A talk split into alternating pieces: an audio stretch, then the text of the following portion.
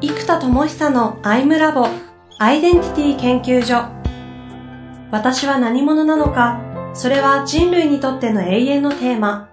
15年の歳月をかけ開発された統合された究極の私と出会える技術アイミング。不確実性の時代を生きる次世代リーダーのためにアイデンティティの本質について語り尽くします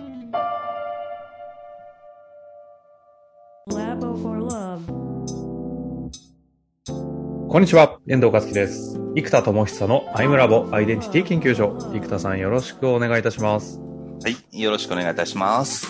さあ、今月3回目の収録ということでいきたいと思いますが、もう、はい新しい概念がね、毎度毎度出てくるんですが、今回もコミュナルスクールプラットフォーム、サウンズオブインテンション、そしてウィルマネジメントシステム等々出てきましたが、うん。ちょっとその辺も軽く概念のおさらいしながら、今日はそれをどう具具体化、具現化していくかという話をしていこうというふうに思っておりますが、どうですか？ですね。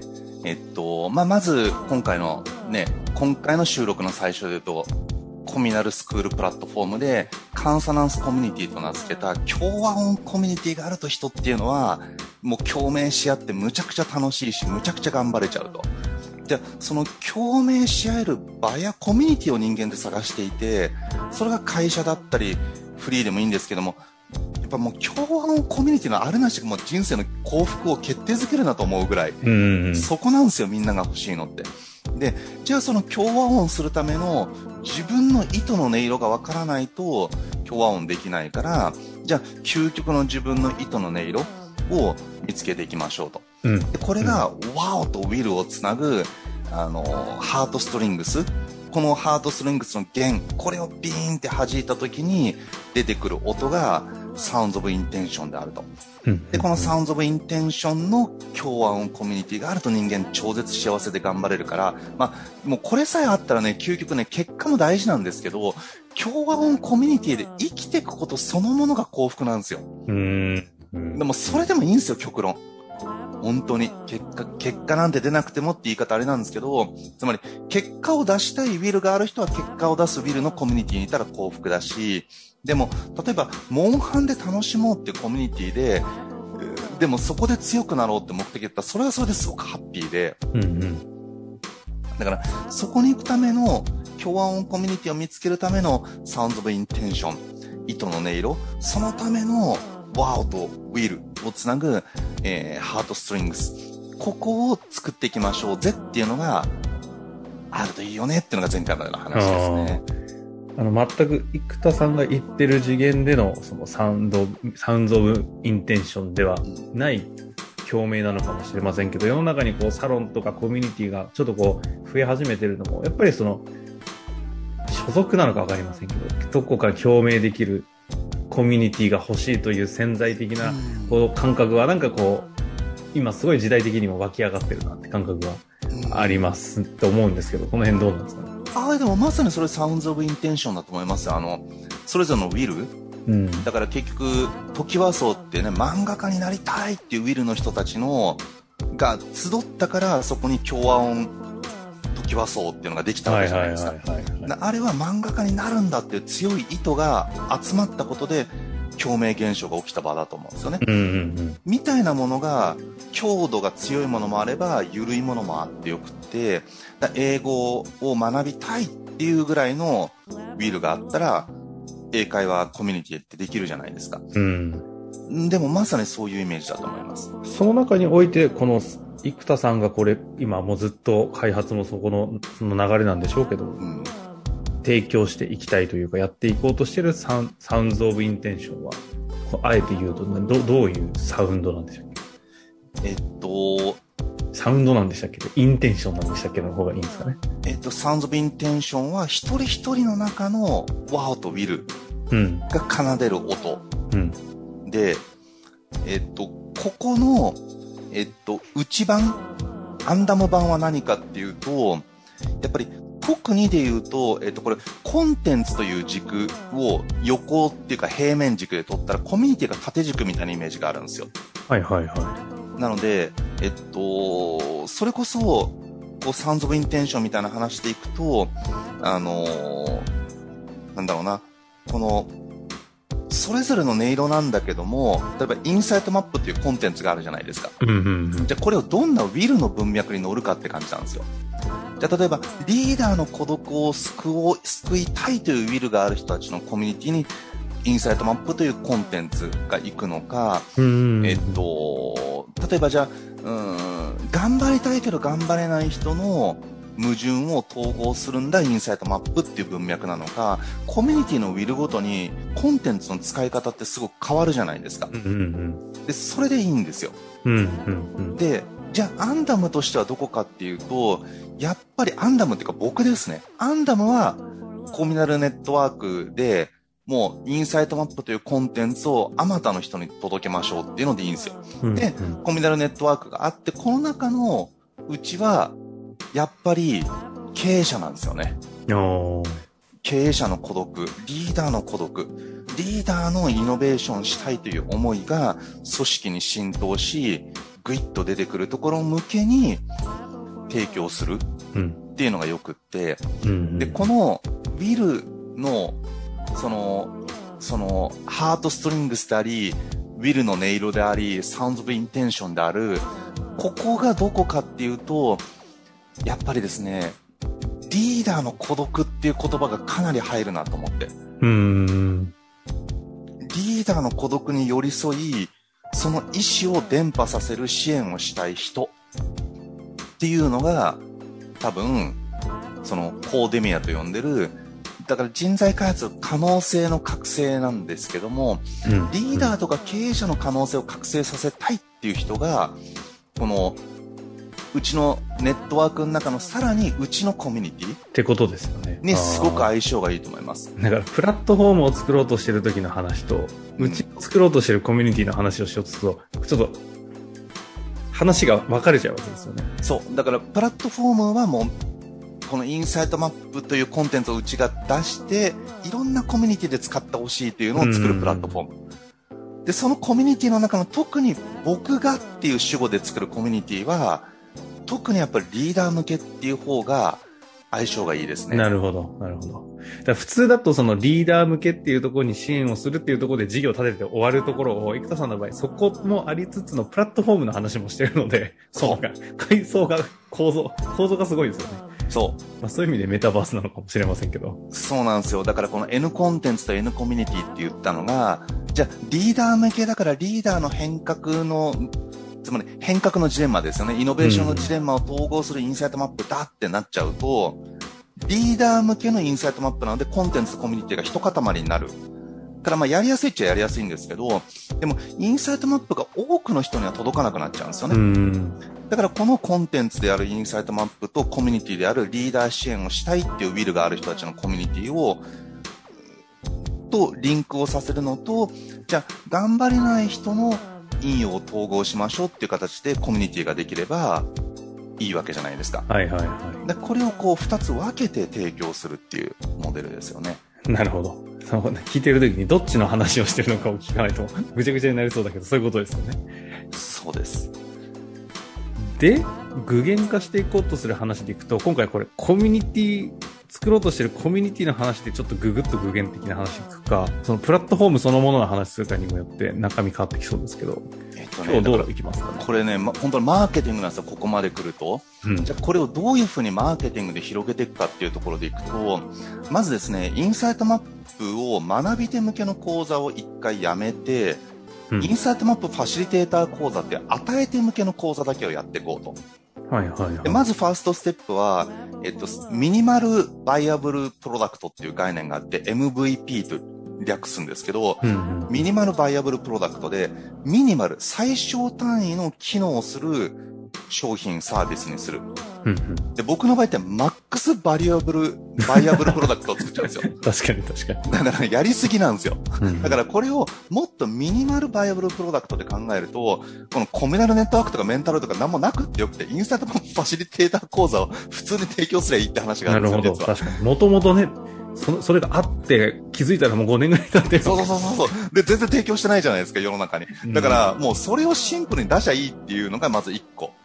確かに。であこれはこれであれはファシリテーター講座、普通に受けたいですよね。そう。だこれをこれで完結させた方がいいんですよ、実は。はいはいはい。広げない。あれもあるよ、これもあるよとかじゃなくて、うんうんうんうん1個もこれ完結。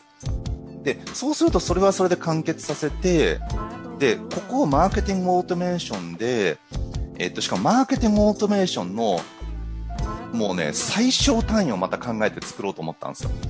どういうことかというと、もう広告と LP で体験会もリストも一切挟まずに売れるっていうところを目指したんですよ。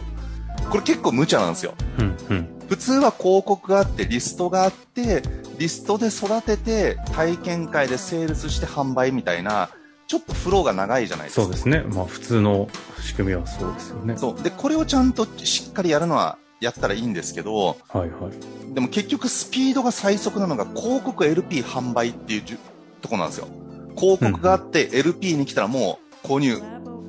で、ここでまずトントンになる仕組みが作れれば、広告があってリストで育って LP で制約率がガンガン上がるじゃないですか。で、まず広告 LP 制約っていう最小単位でトントンまで持っていけないかって実験をしたんですよ。うんうん。で、これどうしたらトントンになるかっていうのを考えて、えーっと、ハイクオリティな LP を作ったりして、で、これ結論トントンまで持っていけたんですよ。うん。なので、えっと、価格としては、インサイトマップファシリテーター講座2ヶ月プログラムを、えっと、もう、1980円かける2ヶ月の、まあ、約4000円にしたんですよ。うんうんそしたらですね、Facebook 広告を打つと、もうそれだけで制約がガンガン決まるんですよ。うん。あ、今やってるんですか？今もうできてます、それは。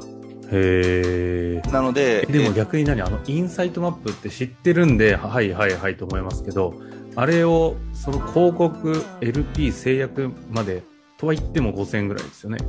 の金額でポチッとなるはい LP できたんですか？できるんですか生きてるんですよ。これがむちゃくちゃ面白くって、正直入り口からマニアックじゃないですか。つまり、そうそうそうそう。無自覚な自己矛盾を可視化して、俯瞰して統合しようぜって書いてあるんですよ、コンテンツが。うん、もうその時点これはで離脱しそうですけど。これはかなりエッジが立ってるんですよ。はいはいはい。でも面白いことに、これまずクリック単価が100円なんですよ。ほうほうほ Facebook 広告で。う。はいはい。意外とむちゃむちゃクリックされるんですよ。このかなりエッジの立ったマニアックなテーマなのに。痛いですね、その広告。広告、対象になってないの？来てないし。うーん、そうですね。Facebook 広告でね、一応流してはいるんですけどね。はいはいはい。で、えっと、で、これ結構ですね、つまり嫌われる勇気とかが100万部突破するわけじゃないですか。うんうん。ん ?100 万部いってないか？何十万部かいってるのかな？でもなんかその、な？んか少なくても50万超えてるからそうそうでも。そうそう、言ってるじゃないですか。はい。で、あれって要は結構マニアックな本だと思うんですよ、ぶっちゃけ。ああ、まあ確かに。あでもそんだけそう広がったってことは、やっぱりそっち系のニーズが高いんですよ。うん。なので、僕のそのエッジの立ったコンセプトなのに、クリック単価100円で、で、顧客今獲得単価が4000円なんですよ、ちょうど。だから、4000円かけると4000円売れるからトントンまで持ってけたんですよ。うんうんうん。なんで、今、例えば、1週間に10万かけると25人ぐらい制約するんですよ。へえ。そうするともう、会員とえ、いう資産が増えていま、くから。ですか？あれ、LP かかるんですか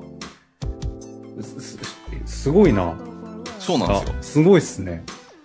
で、これ、それ結構衝撃かもしれないね、結構すごいじゃないですか。はいだからリストもやってないし、体験会も挟まずに、もう広告 LP 制約で、トントンまで持ってったんですよ。既存のお客さんじゃないんですね既存じゃないです。へえ。ええなんか結構衝撃だな。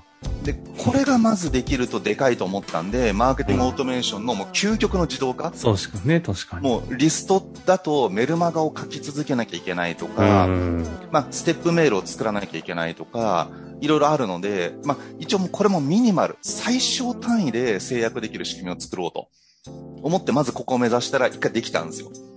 ってことは、へ今度は、その広告からリストを育てて LP で制約だったら確率が上がるので、え。うんうん。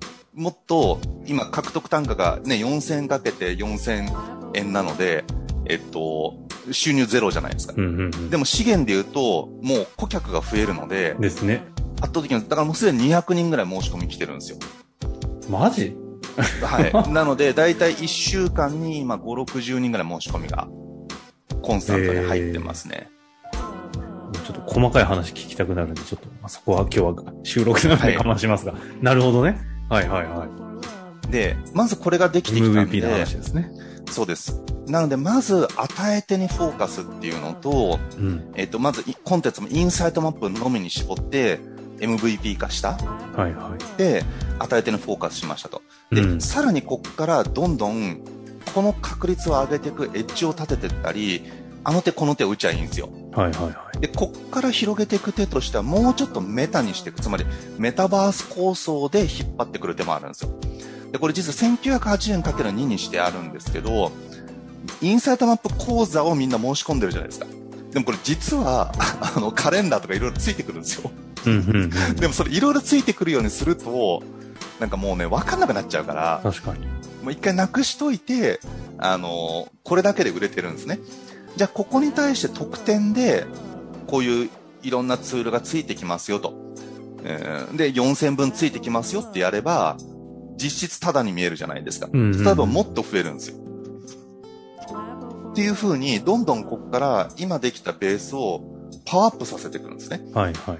で、ここからじゃあコーデミア構想、エドバエドバース、コーデミア構想みたいなのがあって、じゃあこれは本当に人の可能性を覚醒させれる、か人の可能性を覚醒させたいというウィルがある人たちが集まるメタバース空間なんですよって出すと、そっちの方が集まる可能性が高いなと思ってるんですよ。つまりう、んインサイトマップというコンテンツを売るんじゃなくて、メタバースを売るっていう方が、同じものを売ってるんですよ、実は。じゃあそのメタバースの11月、12月のコンテンツは何かというとインサイトマップなので、同じものを売ってるんですけど、メタバースで売るバージョンもここから広げていこうと。はあ、はあはで、あとはコミナルスクールプラットフォームで売るっていう手があって、で今回なんですけど、えっと、広告でもどんどん来てるんですけど、広告じゃなくって一番バーッと口コミで来たのが、結局ね、インサイトマップをコミュニティ内の修行に使いたいっていうグループが50人ぐらい申し込みあったんですよ、1グループで。つまり、自分のコミュニティの中で、例えば、えっ、と、僕は昔やってたじゃあ NPO があるじゃないですか。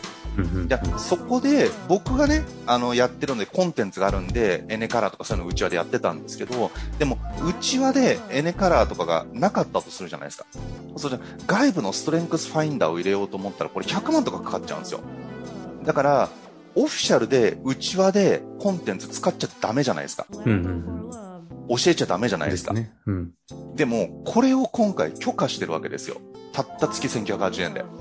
そうすると、内部でインサイトマップセッションをお互いが勝手にやっていいし、商用利用も許可してるんで、内部で使えるようになるんですよ。そうさっき言ったスクールとか会社の中でインサイトマップを使ったセッションを内輪で広げていいよって仕組みなんですよ。うーん。ってしたことで、ある特定のグループは50人ぐらいブワッと申し込みが来たんですね。まさにコミュナルスクールじゃないですか。そうなんですよ。まさに。だから実は広告でメタバースで広げるモデルとコミナルスクールとして自分のスクールのコンテンツにしていいですよと。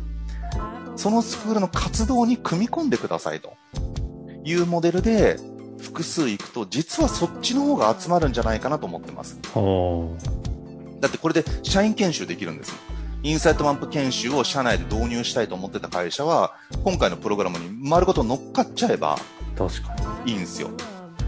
コミュニティを持ってる人間からするとね、コンテンツをせ作るっていうことだけが価値じゃないですもんね。コンテンツは外から持ってきてやってもいい人にとっては最高にいい仕組みですよね。そういうことなんですよ。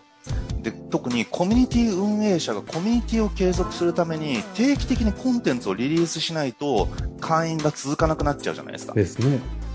で、これを自社のコンテンツである必要ないよねってことなんですよ。確かに。ネットフリックスってそうがじゃんコミュニティ作ってるその人にやってほしいんですからね。コミュニティの人たちは。そうなんですよ、そうなんですよ。だから、そこを、えっと、その人やその仲間内で勝手に活性化してくれりゃいいんですよ。うーん。という、なんで、コンテンツにさっき前回話したように、コンテンツに人が集まって、スクールの場合って、スクールに人が集まって、そのクラスがコミュニティ化するっていう順番じゃないですかと。で、これを、コミュニティにコンテンツを入れることで、コミュニティがスクール化するっていう発想でやっていくと、例えば NPO でコミュニティではあるけど、スクールではなかった場所が、じゃあそこに内部で3、4人ファシリテーターをうちで育成したら、もう勝手にその中でインサイトマップスクールとかやっていいんですよ。うーん。ってなると、コミュニティがスクール化するんですよ。っていうのが熱いじゃないですか。すげえな。そうなんですよ。うんだから、そこの1個のコミュニティで50人ぐらいバッと申し込み来たんですよ。へえ。っていうのを他のコミュニティにも多分広がる可能性があるんですよ。確かに。ていうか、うん。その営業、えそれそれを営業しなくていいようにするんでしょうけど、営業しようと思って導入すするだろうとところ、相当今リスト頭にイメージ湧きますもんね。そうなんですよ。っていうかなんならスタートアップとかって研修を B2B でやる高度な研修って結構入れづらいんですよ。お金の問題で。あですね。うん。じゃあ、どうしたらいいかっていうと、じゃあ、自分たちで勝手に学んでやったら、社内研修と言っても一応、それって商用利用になっちゃうんで、一応、会社としては、正直、微妙じゃないですか。勝手にやるの。はいはい。誰にもバレないっちゃバレないんですけど、うんうんやっぱ会社として運営してる以上、そういうのを勝手にライセンス無視してやること自体が、会社としてどうなのってなっちゃうんですよ。っていうので、モラルを崩すきっかけを作るぐらいだったら、ちゃんとライセンスフィーを払って、やりたいじゃないですか。ってなると100万とかかかっちゃうんですよ、やっぱり。確かにね。今までは。なるほど。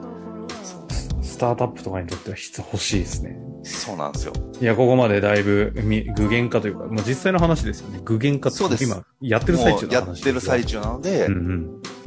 整理すると、まずは広告 LP のミニマルバイアブルプロダクトの MVP で売ってみました。トントン行きましたと。で、ここで核ができました。で、それをメタバースという構想で売るっていうパターンを次に実験始めます。で、もう一個はコミュナルスクールプラットフォームという概念でコミュニティに広げていくっていう、二つのやり方でインサイトマップという MVP を、インサイトマップファシリテータ講座という MVP をメタバース構想で売るのか、コミュナルスクールプラットフォームで売るのかっていう売り方と目的と文脈が違うだけで、同じもの売ってるんですけど、これを二つ今今後展開していきますというお話で。ですすね。まあでもインサイトマ、インサイトマップのスクールという MVP を確定したから、売り方に対してこう、いろいろ今展開が始まって、できそういることです。ってわけですね。そういうことです。ということで、一旦今日は終わりたいと思いますが、次回、今月最後になりますが、もうなんか話すことな、な、なさそうですけど。えーっと、じゃあそれを、うんうんえっと、今度広げていく中核がやっぱりメンタロイドになるので、ここで久々にメンタロイドがどうやってさらにここに影響するかっていうのをお話しできるといいなるほど締めになってね今まで作ってきたものがやっとこう、そうそうそうそう関係性が出来上がってここでまたメンタロイド出てきたぞどということですね。はい。じゃあ次回メンタロイドの話したいと思いますので、楽しみにしていてください。ありがとうございました。はい、ありがとうございます。